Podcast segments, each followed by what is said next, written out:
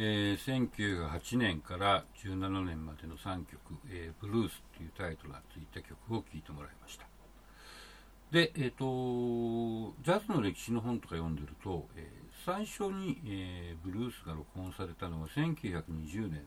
メイミー・スミスっていう歌手のクレイジーブルースだって書いてる本が、え、あります。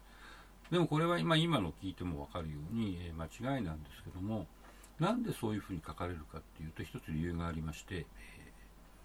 そのメイミー・スミスのクレイジーブルースっていうのはですね、初めて黒人歌手がブルースっていうタイトルの曲を歌ったからなんですよ。でもこれ本当不思議なんですけど、実はこのクレイジーブルースっていう曲は、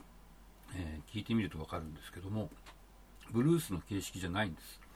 えー、まあ普通のポピュラーソング、8小節単位の曲なんですよ。でも、まあ黒人の女性歌手が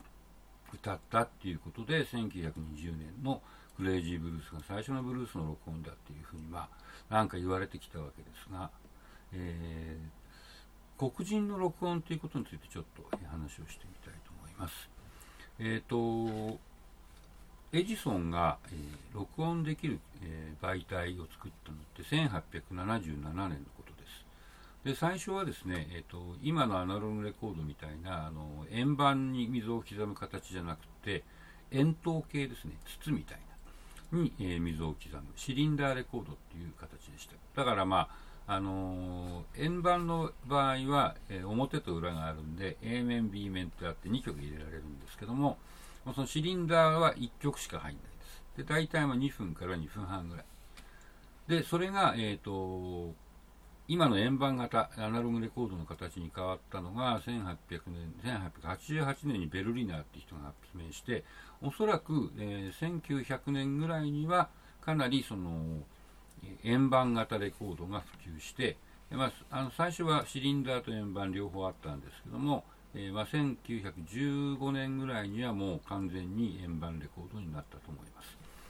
で、えーと、商業的にその録音媒体、レコードですね、が売られるようになったのは、えー、やっぱり1880年代なんですけども、えー、最初アメリカでは、えアフリカンアメリカの録音って非常に少なかったんです。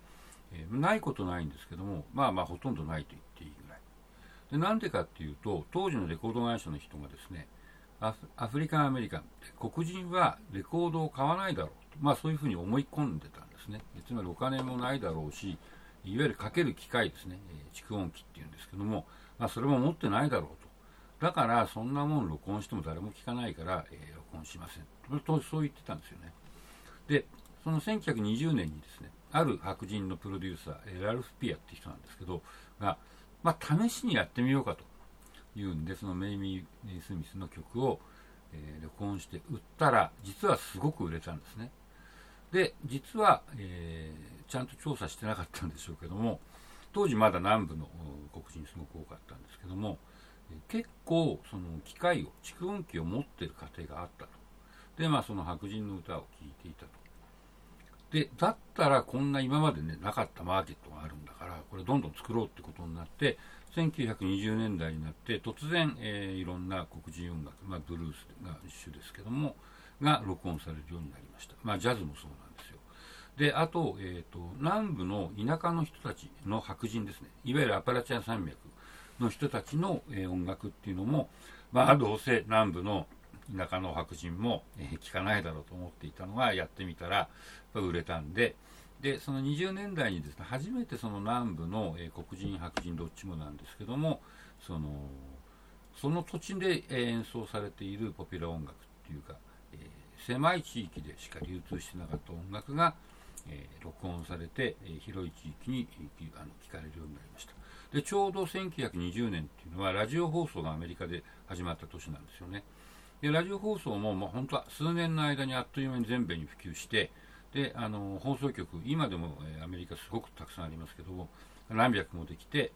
で、まあ、そこでも南部の局あの放送局はそういう、えー、黒人音楽だったりいわゆるカントリーミュージックですね白人の田舎の音楽をかけるようになって、まあ、それでどんどんどんどん、えー、音楽が、え南部音楽が広まっていったわけです。で、えーとただですね、その1920年のメイミー・スミスの録音から、そうですね、5、6年かなの間は、ブルースの録音っていうのは、その、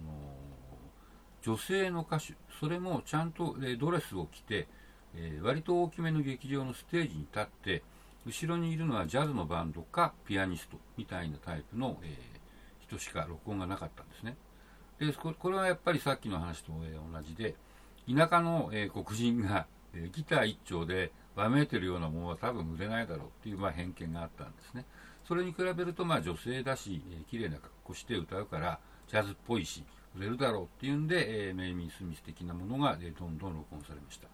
でこういうのをですね、えーと、クラシックブルースとかボードビルブルースっていうんですけども、まあえー、定義としては、えー、綺麗な格好して、えー、ジャズバンドかピアニストをバックにして、えー、ステージできちっと歌う。今そういうプロフェッショナルっぽい、え、ブルースシンガーですね。ほとんど女性です。で、えー、この後そのメイミー・スミスのクレイジーブルースを、えー、最初にですね、えー、まレイニーっていうやはりこの人もクラシックブルースシンガーです。が録音したものそれからのクラシックブルースシンガーの中で一番有名なベッシー・スミスっていう人がいるんですけどでこの人が、えー、1929年にセントルイス・ブルースさっきの W.C. ハンディが作った曲ですが、まあ、それをテーマにした短編映画に出ています、えー、でそれをですね、えーまあ、動くベッシー・スミスを、えー、9分ぐらいあるんですけども見てもらって、え、次の話をしたいと思います